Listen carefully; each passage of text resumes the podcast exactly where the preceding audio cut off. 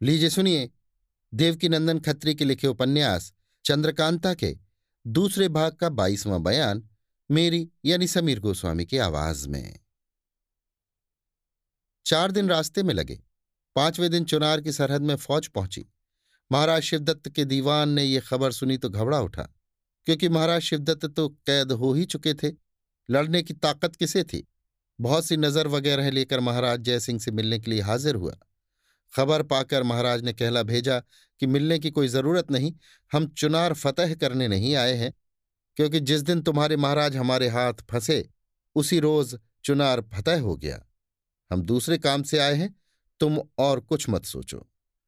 लाचार होकर दीवान साहब को वापस जाना पड़ा, मगर ये मालूम हो गया कि फलाने काम के लिए आए हैं।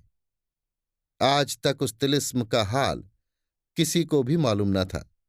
बल्कि किसी ने उस खंडहर को देखा तक न था। आज ये मशहूर हो गया कि इस इलाके में कोई तिलिस्म है जिसको कुंवर बीरेंद्र सिंह तोड़ेंगे। उस तिलिस्मी खंडहर का पता लगाने के लिए बहुत से जासूस इधर उधर भेजे गए। तेज सिंह और ज्योतिषी भी गए। आखिर उसका पता लग ही गया। दूसरे दिन मैं फौज के सभी का डेरा उसी जंगल में जा लगा, जहाँ वो तिलिस्मी खंडहर था।